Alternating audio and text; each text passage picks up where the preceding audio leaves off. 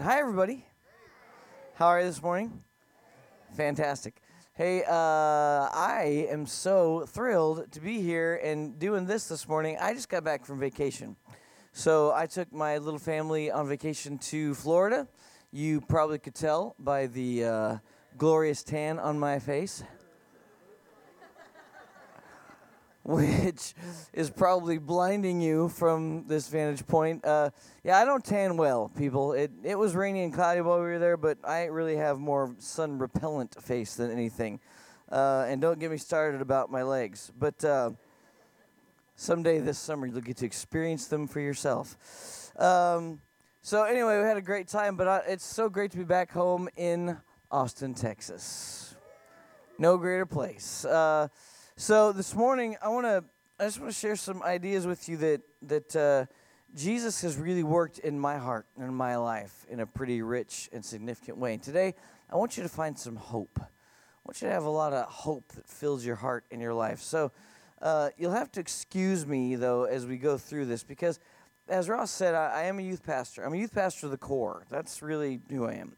So I've been that way. Really, I received the call of God to be in youth ministry when I was a real little guy, and now uh, I hope to do that for the rest of my life, uh, in some way, shape, or form. We'll see what Jesus says about that, but that's my hope.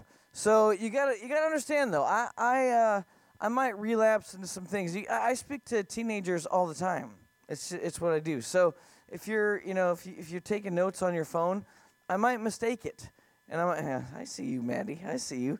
I might mistake it, and I might, I might, you know, say, hey, hey, hey, hey, put that phone down. Put that phone down. Uh huh. Yeah, Darren, I see you.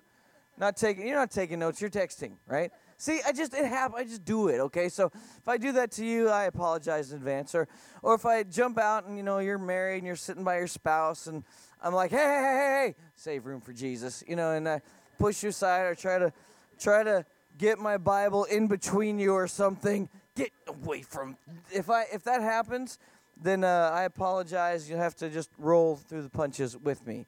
I don't think I'm going to do it because I can't seem to get through all of this equipment and seating. So I think you're safe, but just want to make sure. Um, but I, I do want to spend some time here in the Word and share this deal that's kind of been in me and, and working through me. And so, can we pray about it real quick? Let's just take a few minutes. Let's just pray and uh, we'll jump in. Heavenly Father, we love you. You're incredible. And we ask right now that you'd fill us and flood us once again with your Holy Spirit, and that you would speak words of life through me that are not mine but yours. And um, Father, we pray that you would anoint every hearer in this room to hear what you have to say to them. Lead us and guide us, transform us, change us. Give us the hope that only you can give today and help us to walk out of here strengthened and uh, better, further along with you than when we walked in. That's our prayer this morning. We love you and we love your word. Thank you. In Jesus' name. Everybody said, Amen. Go to Matthew chapter 8 if you got your Bibles with you. Matthew chapter 8. I'm going to start in verse 18.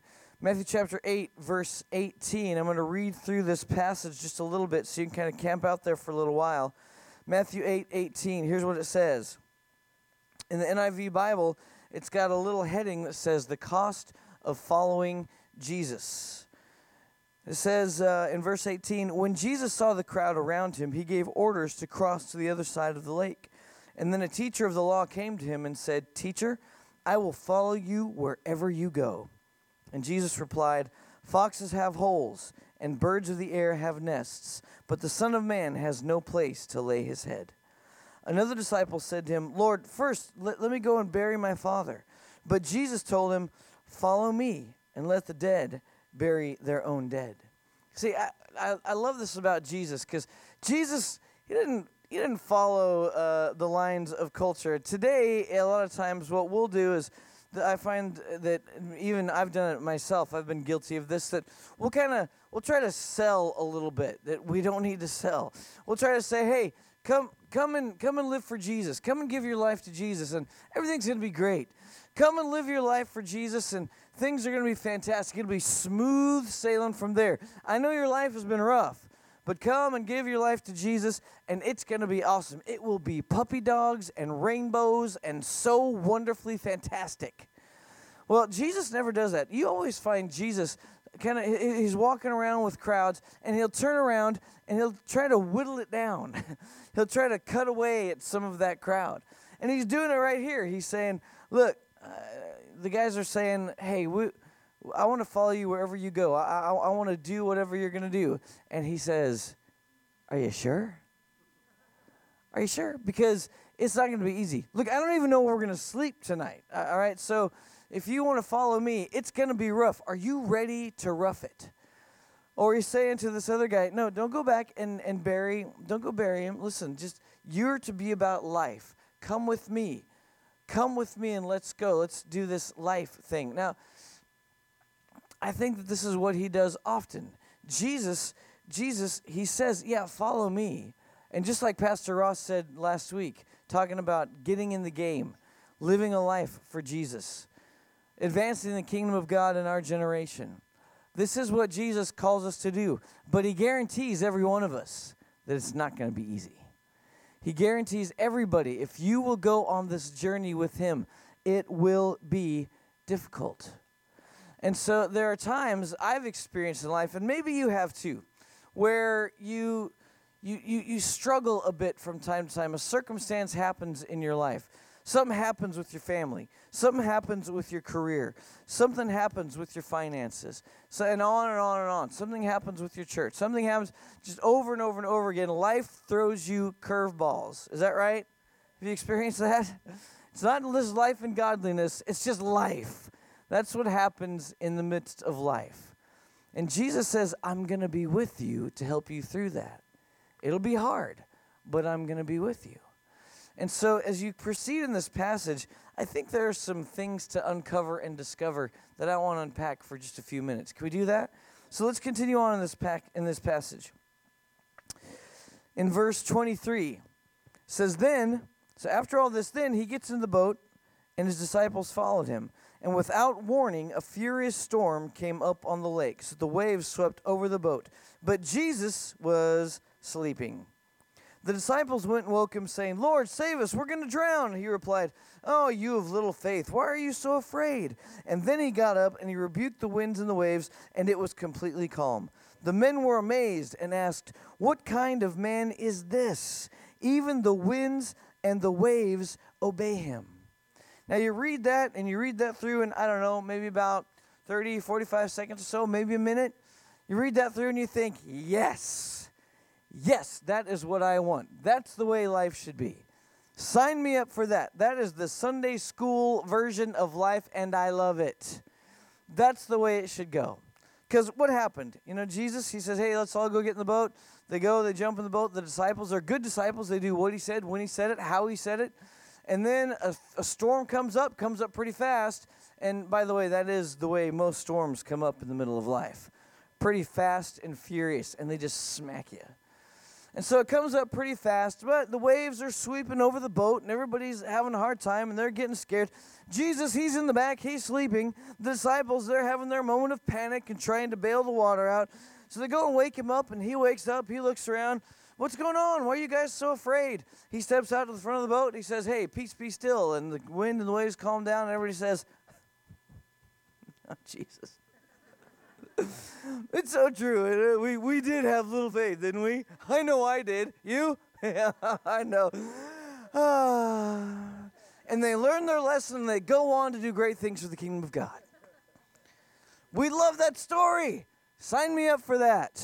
My life doesn't work that way. Does yours? It hasn't always played out that way. I think we love to subscribe to that. We read it so quickly, but but we, we want to sign up for kind of a sitcom Christianity where in about in the span of about 20 minutes or so, we can go through all the rough stuff of life. But give me 20 minutes and I can get through it and I'll get on with what I'm supposed to be doing. Give me 20 minutes to work through this and then I'll, I'll be okay and I'll, I'll take care of my kids. G- give me 20 minutes and then I'll be a good husband. I'll take care of my wife. Give me 20 minutes to work through the storm that's hitting me right now. It's too big for me, all right? So give me just a little bit of time and then I'll be the wife that I need to be for my husband and my family. Give me a little bit of time to push through this, and then I'll get back to my career. Give me a little time, and, and I'll get back again. I'll come back around to, to sharing my faith with friends and people in my sphere of influence. Give me a little more time, and I'll work through it, and then I'll get back to, to being a good Christian. I'll get back to being godly. I'll get back to advancing the kingdom of God in my generation. Just let me have my time. I'm going through this thing. I'm convinced that's not the way Jesus has called us to live. To not be thrown back, to not be overwhelmed, to not be too angry, too depressed, too overcome by the life and the storms that's happening all around us, to not be able to do the things that He's called us to do. And by the way, He has called us to do all those things that I just mentioned to spread the Great Commission, to share faith with others, to raise godly families, to be godly husbands and spouses. That's what He's called us to do. And I'm convinced that He can give us everything that we need to do it. So this idea of sitcom Christianity, it, it, it, just it doesn't work. That's not the way it rolls out. So today I want to I want to talk about this for just a few minutes and investigate this passage. Because I know that for me, my life has not always worked out that way. I remember a time where um, we just gone through a pretty rough thing at the church we came from in Colorado. And right in the midst of that, about I don't know, two two weeks later, maybe about two weeks later, after the, the thing kind of hit and and real hard things were happening and hard decisions at the church and lots of stuff was going crazy and we were already overwhelmed. And I took my daughter Aurora. She was about eight or nine months at the time. We took her to the doctor and took her to the pediatrician. And he said, "You know, I'm just concerned about her. Her head seems a little bit large, and I." I'm not sure. She doesn't seem to be responding the way that she should. Her core muscles don't seem strong enough, and so I think we need to do some testing. I'm very concerned about this, and I, this is not looking. He didn't have a great bedside manner, and so I'm I was freaking out. This is my first little girl, and so I remember going home at that afternoon after getting prescription for MRIs and all the different things and tests we were going to have to go through and endure, and I remember standing there with Maria at the kitchen table in silence and just saying, Maria, uh, I can't do this. I can't do this. I can't uh, this is i'm already overwhelmed I, I can't take this on too right now and i was frozen and i was discouraged and i was depressed and it lasted for a while now as we prayed through it and worked through it i can say you know on this side of it god worked it through and she was okay and at the end through the testing and the neurosurgeon and all the stuff that we had to walk through ended up well daddy has a big head she had a big head it's hard to lift that thing off the ground. I'm just saying.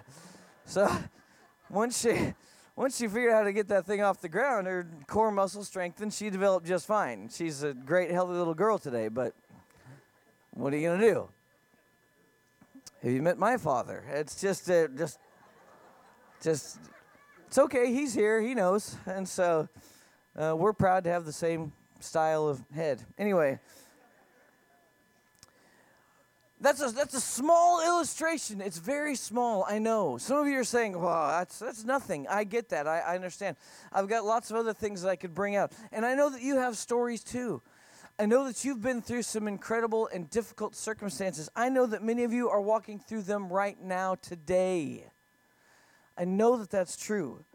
But let's go back into this story because here's the thing I am convinced I am convinced that God did not intend for us to live our lives between storms. He didn't intend for us to live our lives between the storms of life, where everything's okay in the middle. And as long as things are okay, I can do this. I can be great. I can advance the kingdom of God. I can be a great husband and father. He planned on us doing that all the time, not through our own strength, but through His.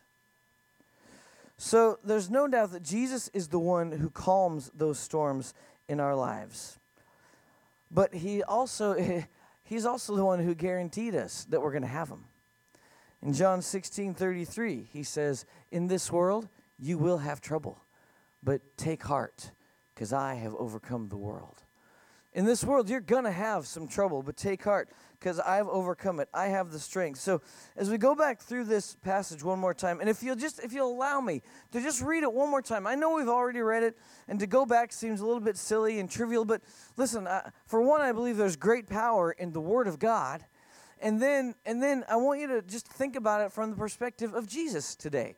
Just think about it from because typically when we read it, we read it from the disciples' perspective. That's really kind of the way it's told, and that's who we associate with most. And so we, we read it and go, yeah, the storms, oh, they're rough. Oh, Jesus, help me. But think about what's going on with Jesus here. In verse 23, he gets in the boat, and his disciples followed him. And without warning, a furious storm comes up on the lake. So the waves swept over the boat, but Jesus was sleeping. The disciples went and woke him, saying, Lord, save us, we're going to drown. And he replied, You of little faith, why are you so afraid? And then he got up, rebuked the wind and the waves, and it was completely calm. The men were amazed and asked, What kind of man is this? Even the wind and waves obey him. So you see Jesus' perspective here. As this storm is happening all around, a pretty serious and violent, furious storm, Jesus is fast asleep in the back of the boat. He didn't need for the storm to subside for him to be at peace. He didn't need that. He wasn't the least bit nervous. In fact, he's totally and completely unaware. he doesn't even know what's going on. He's fast asleep. I, mean, I hope this isn't offensive to you, but I, I, I kind of picture it in this way. Uh, he was fully God and fully man, so I picture him just crashed out, mouth all hanging open, you know, a little bit of holy drool just kind of rolling down his face. And he's just out enjoying the peace in the midst of all of this craziness.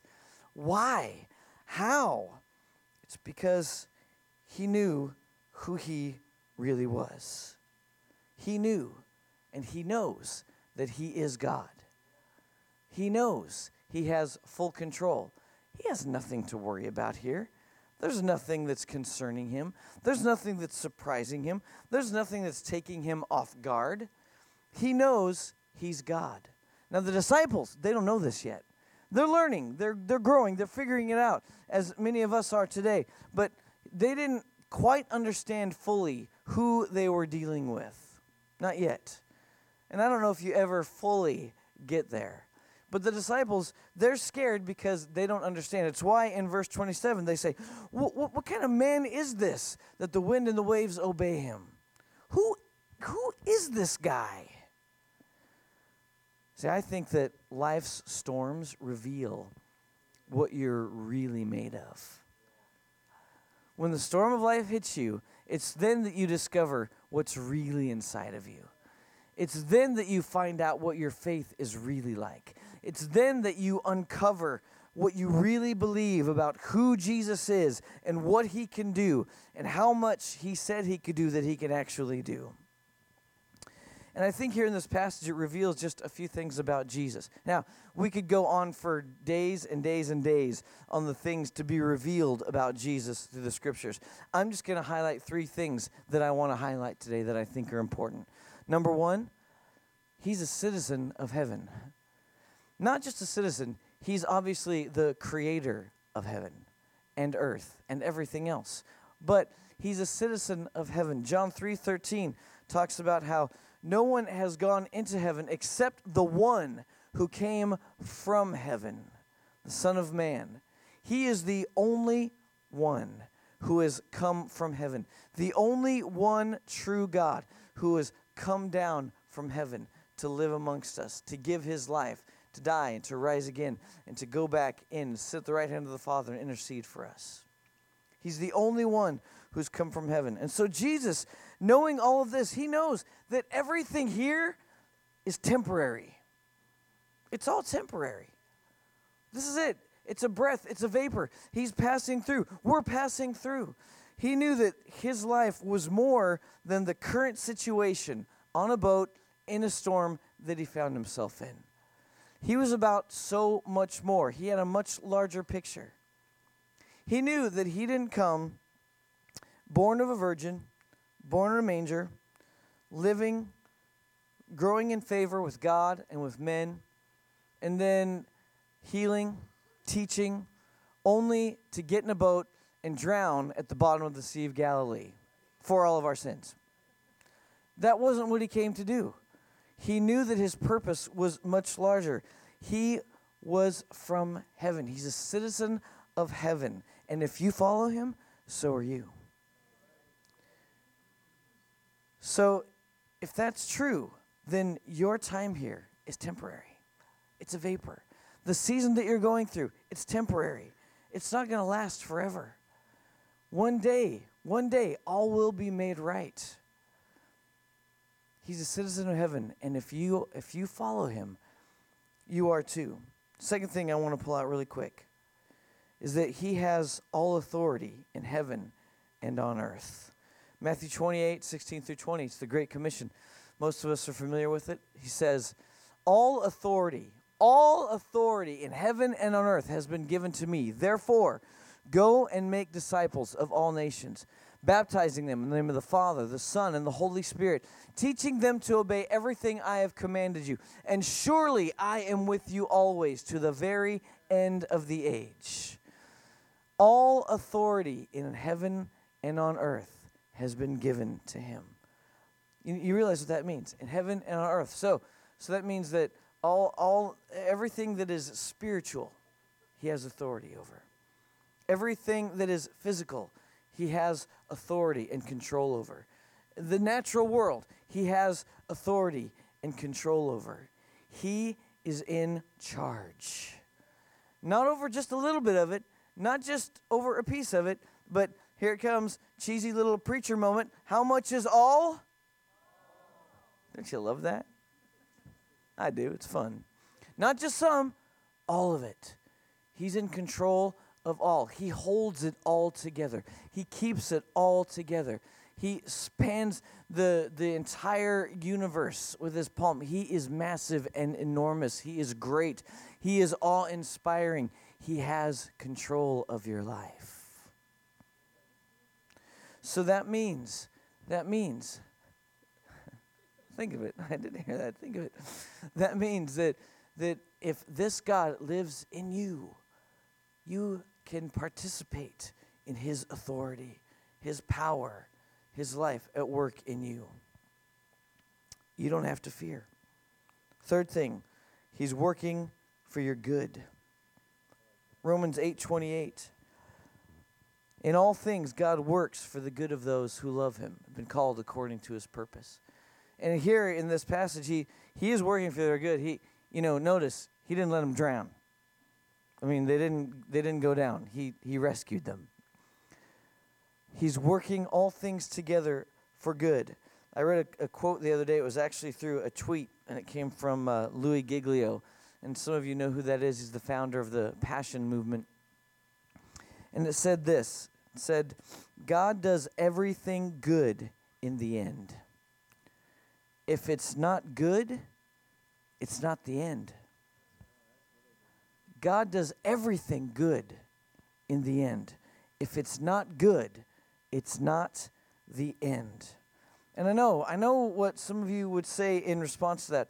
But Brent, you don't understand what I'm going through, and you don't understand how long it's been, and you don't understand what we have been through. I, I, it's true, and I would never presume to understand that.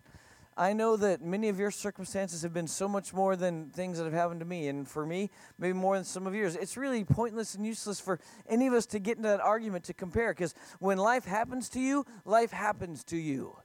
When storms happen to you, it's a storm, it's stormy, it's hard and scary, it's frightening. But if you're still walking through it and you'd say, it is not good and it's been a long time, I don't buy that. You know what? It's just simply not the end yet. And I'm sorry that you're still walking through that, but everything in the end will be okay.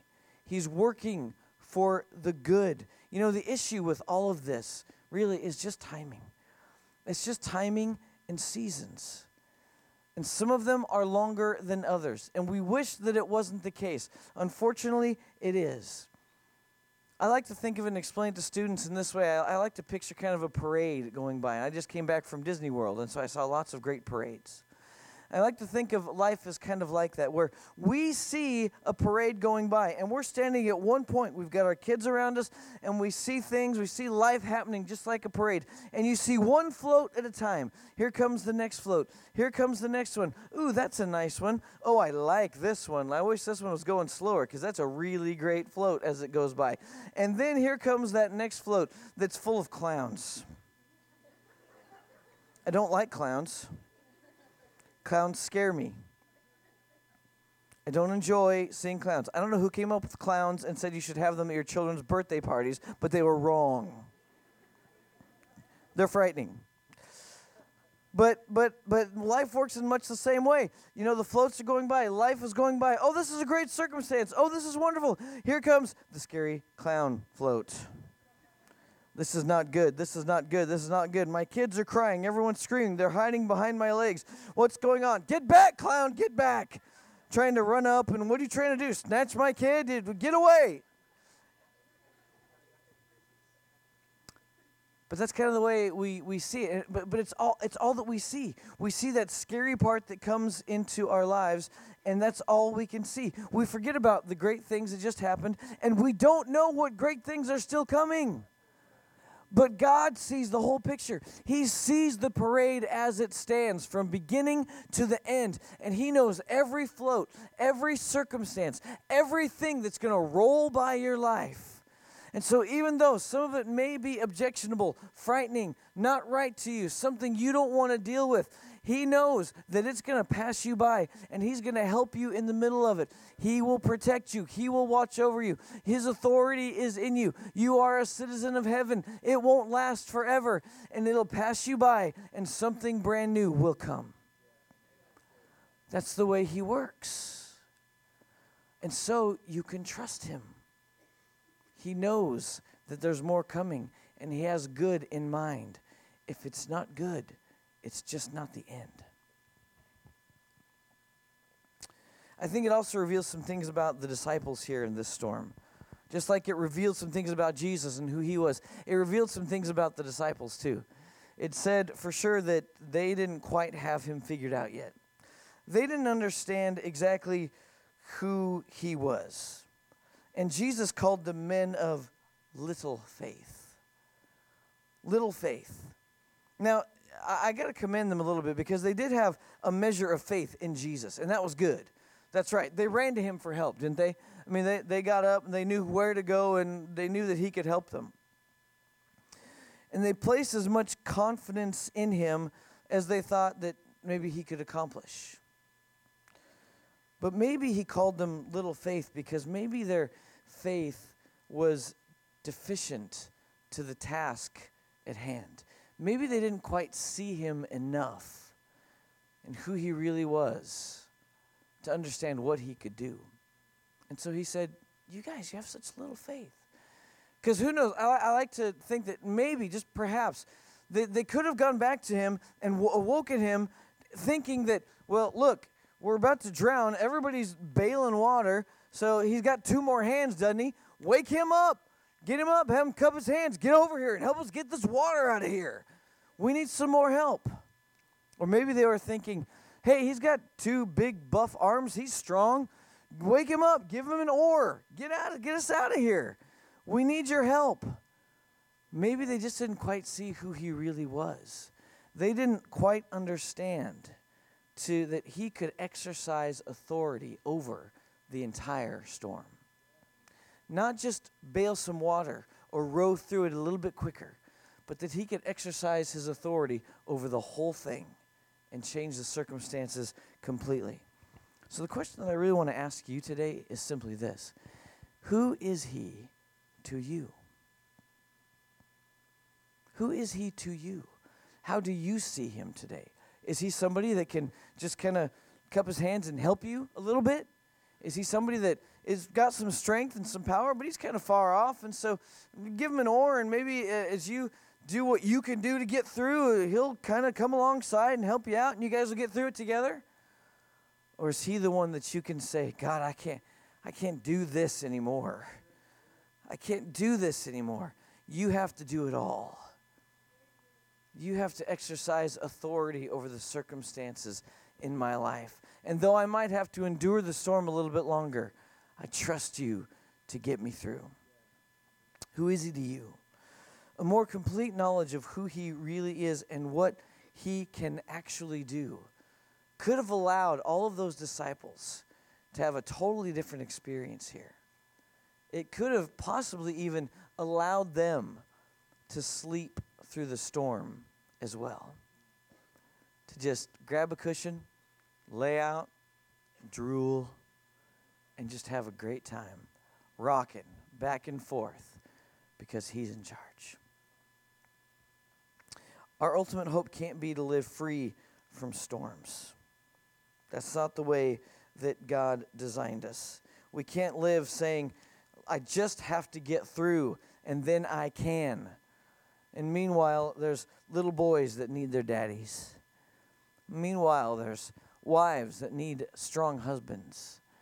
Meanwhile, there's husbands that need wives to engage and, and help with that family and support. Meanwhile, there are coworkers who are lost and dying and in need of Jesus.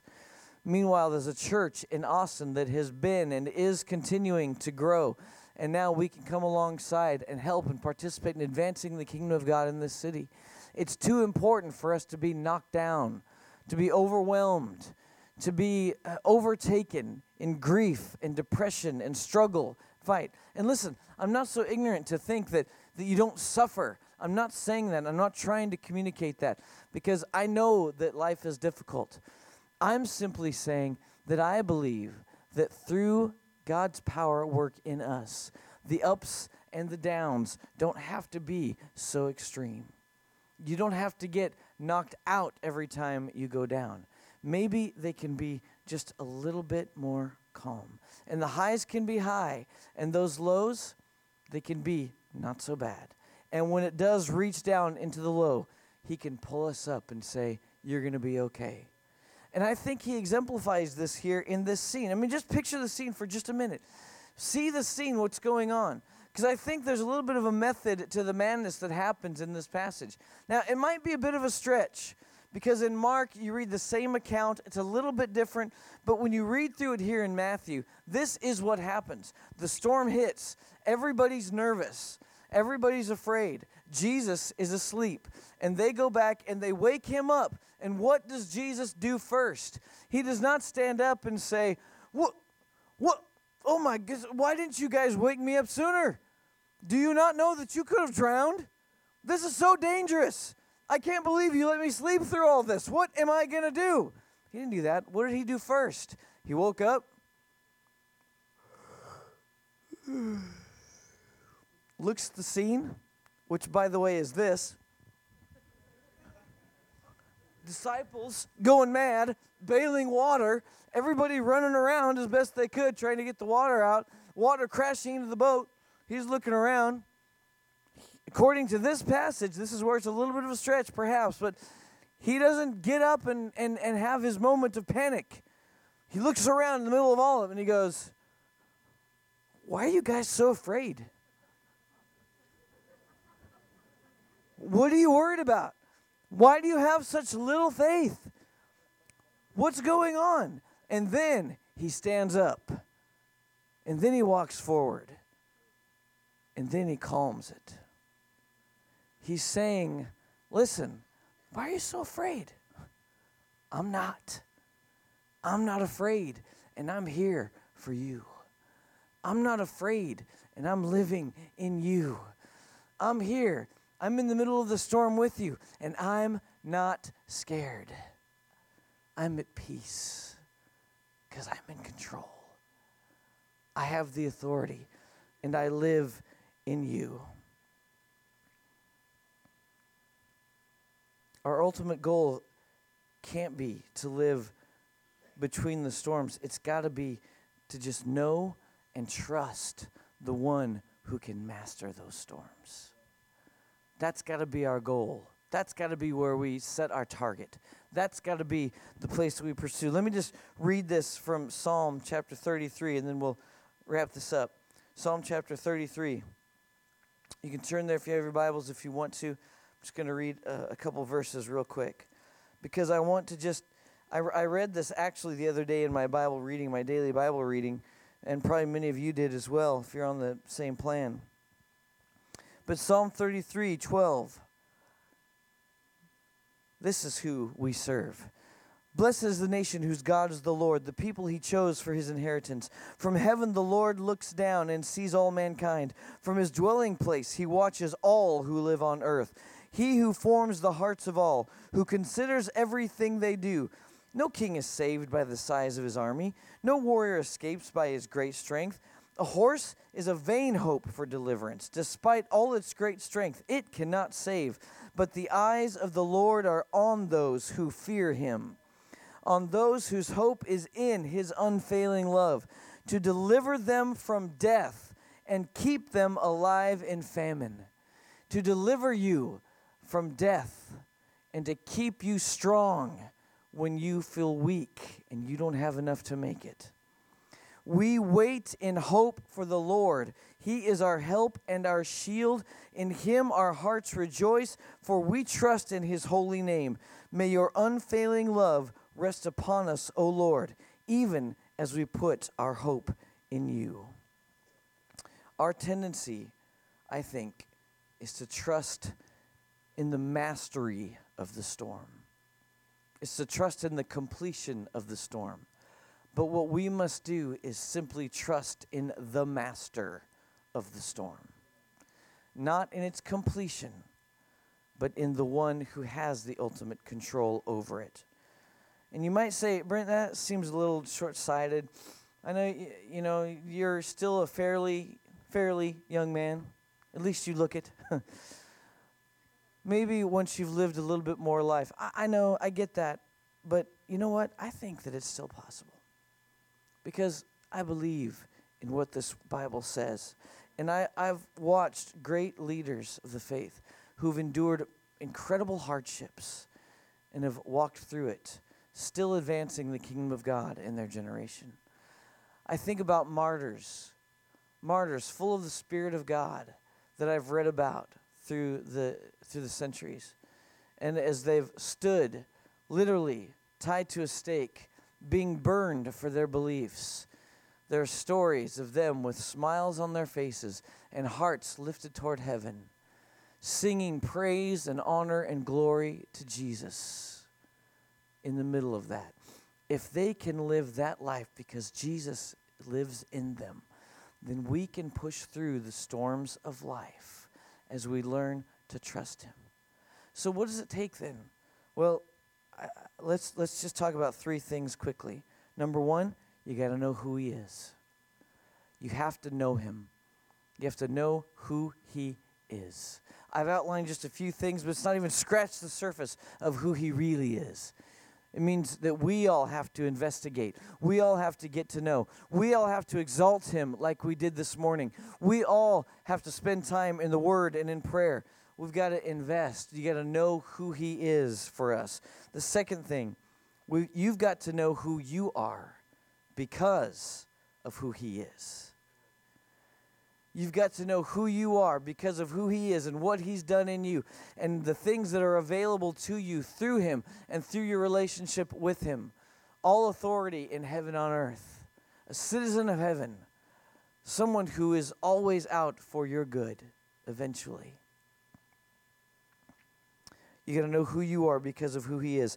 And the third thing, once you discover those two things, you just simply have to trust Him. I think when it comes down to it, it ends up being simple. You just have to trust Him.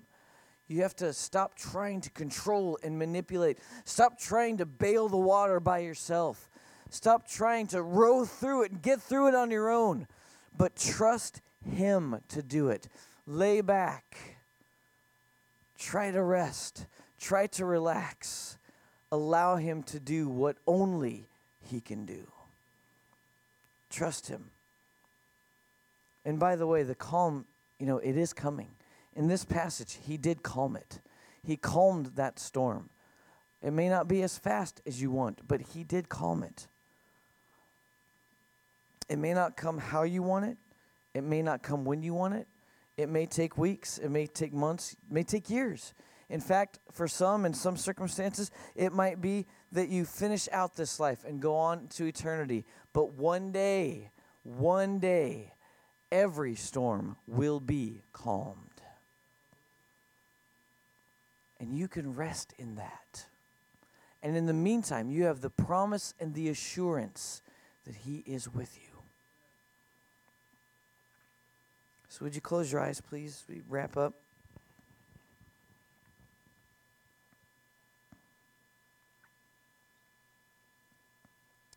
I just believe in this strongly because I believe that our families, and our careers, our callings, the kingdom of God, our city, the lost in our city, it all means too much for us to be overwhelmed, depressed, angry, upset, knocked out. It means too much. You've got to learn to trust and allow Him to do what He says He would do. So I'll ask you the question one more time as you contemplate and think about. Just open up your heart for just a second and ask yourself this question What kind of man is this? The disciples asked it. Now let's all ask it together. What kind of man is this? And who is he to you today? Who is this man to you? Is he somebody that will just come along and bail some water? Is that the limit of his strength and authority? Remember, the storm that you walk through and how you walk through it does say, does communicate what you really believe. Because you can stand up all day and say, No, no, no, no, I believe. I believe that he's got all this power and authority. But the way that we respond ultimately says what we truly believe in our hearts. So if you're unwilling to relinquish, to relent, to allow Him to move and to work, that's communicating so much more than you just proclaiming, Yes, I believe. If you really believe, then you could start to take your hands off a little bit. Is he somebody that's just another body to help you row through the storm? Or is he the master of the storm for you today? Who is he to you today?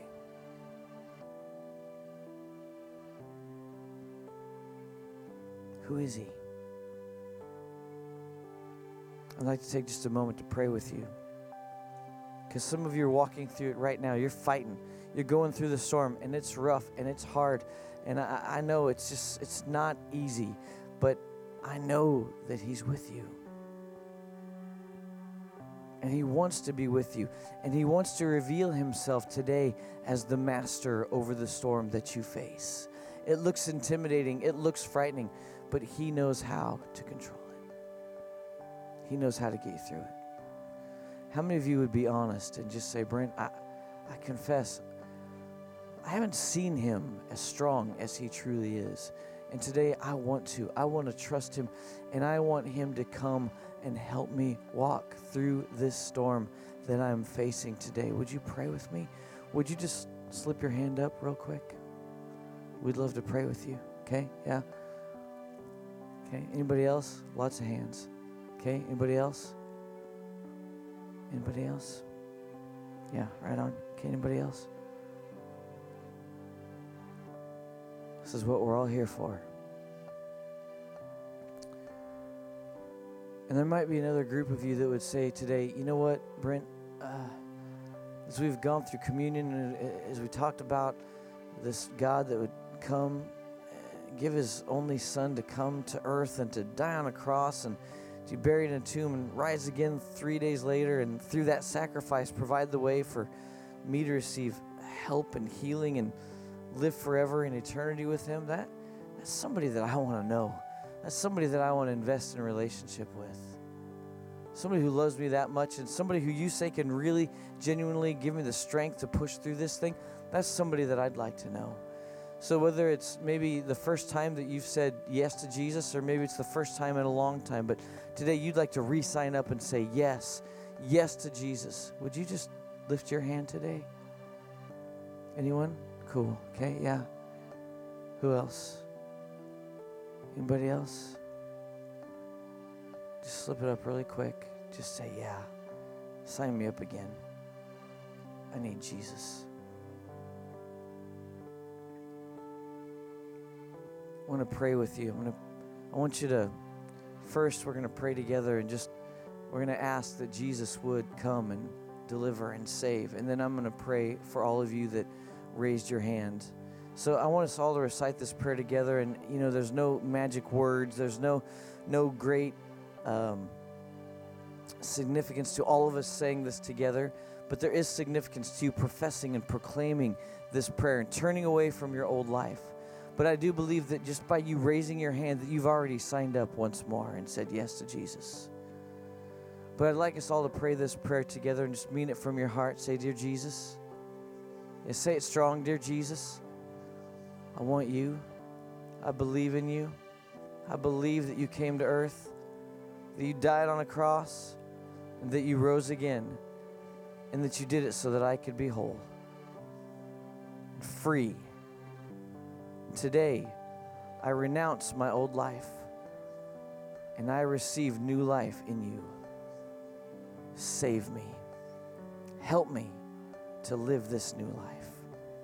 Thank you. In Jesus' name.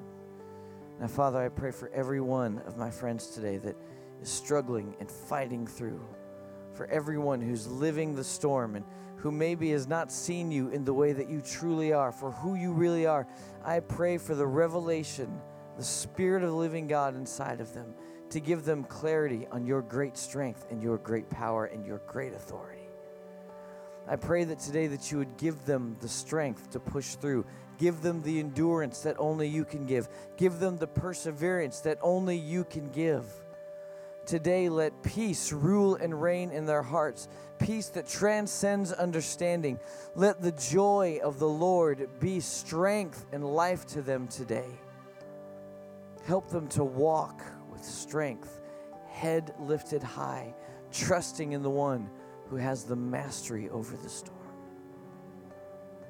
Pray that you would walk them through and give them hope today in the powerful name of Jesus. And everybody said, Amen. That was a great message. Come on, let's thank God for Brent.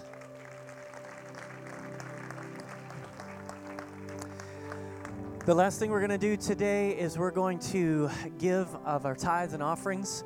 Uh, we're going to share with what God has given us uh, by giving in this offering. And so I want to encourage you if you if you actually responded to what Pastor Brent was saying just a few moments ago by raising your hand, if you co- committed your life to Christ, uh, I would love to know about that. I'd like to help you with next steps. That's why that connection card is so important. If you just mark that box, uh, you committed your life to Christ or you recommitted your life to Christ, we want to help you take the next few steps. So put that in the offering as it goes by here. And so if it's your first time today at One Chapel, we, we don't expect you to give in the offering. This is something that we've committed to do as people who belong to One Chapel. This is our family, this is our home, this is the, the, the people we've chosen to belong to. And so we believe that the kingdom of God goes forth from this place. And as a result of us banding together and, and pooling our resources. And we believe God uses it and expands it and uses it for his kingdom to serve people who are in need. And really, it's sent all around the world to missionaries, those who are, are, are really sharing the gospel in the darkest places. Part of your offering will go to that today. And so, uh, if you want to give in the offering, we'd love for you to do that. We give not because we have to, not because it's duty, but because it is worship. It's simply a way of, of loving Jesus with our most tangible possession. So, would you stand up with me and let's worship the Lord with our giving? And so, um, Heavenly Father, we love you. We thank you for what you're doing. We thank you for what you've said to us today. We thank you for illuminating our hearts and minds, giving us confidence in the storm. And so, Lord, we give in this offering full of faith, full of b- believing that you are able to do exceedingly abundantly above all that we can ask or even think. And so, Lord, would you multiply this gift that we give? We give it because we love you. We give it with joy and we give it as worship to you. Use it for your kingdom and your glory. In Jesus' name, amen. Come on, let's worship the Lord together.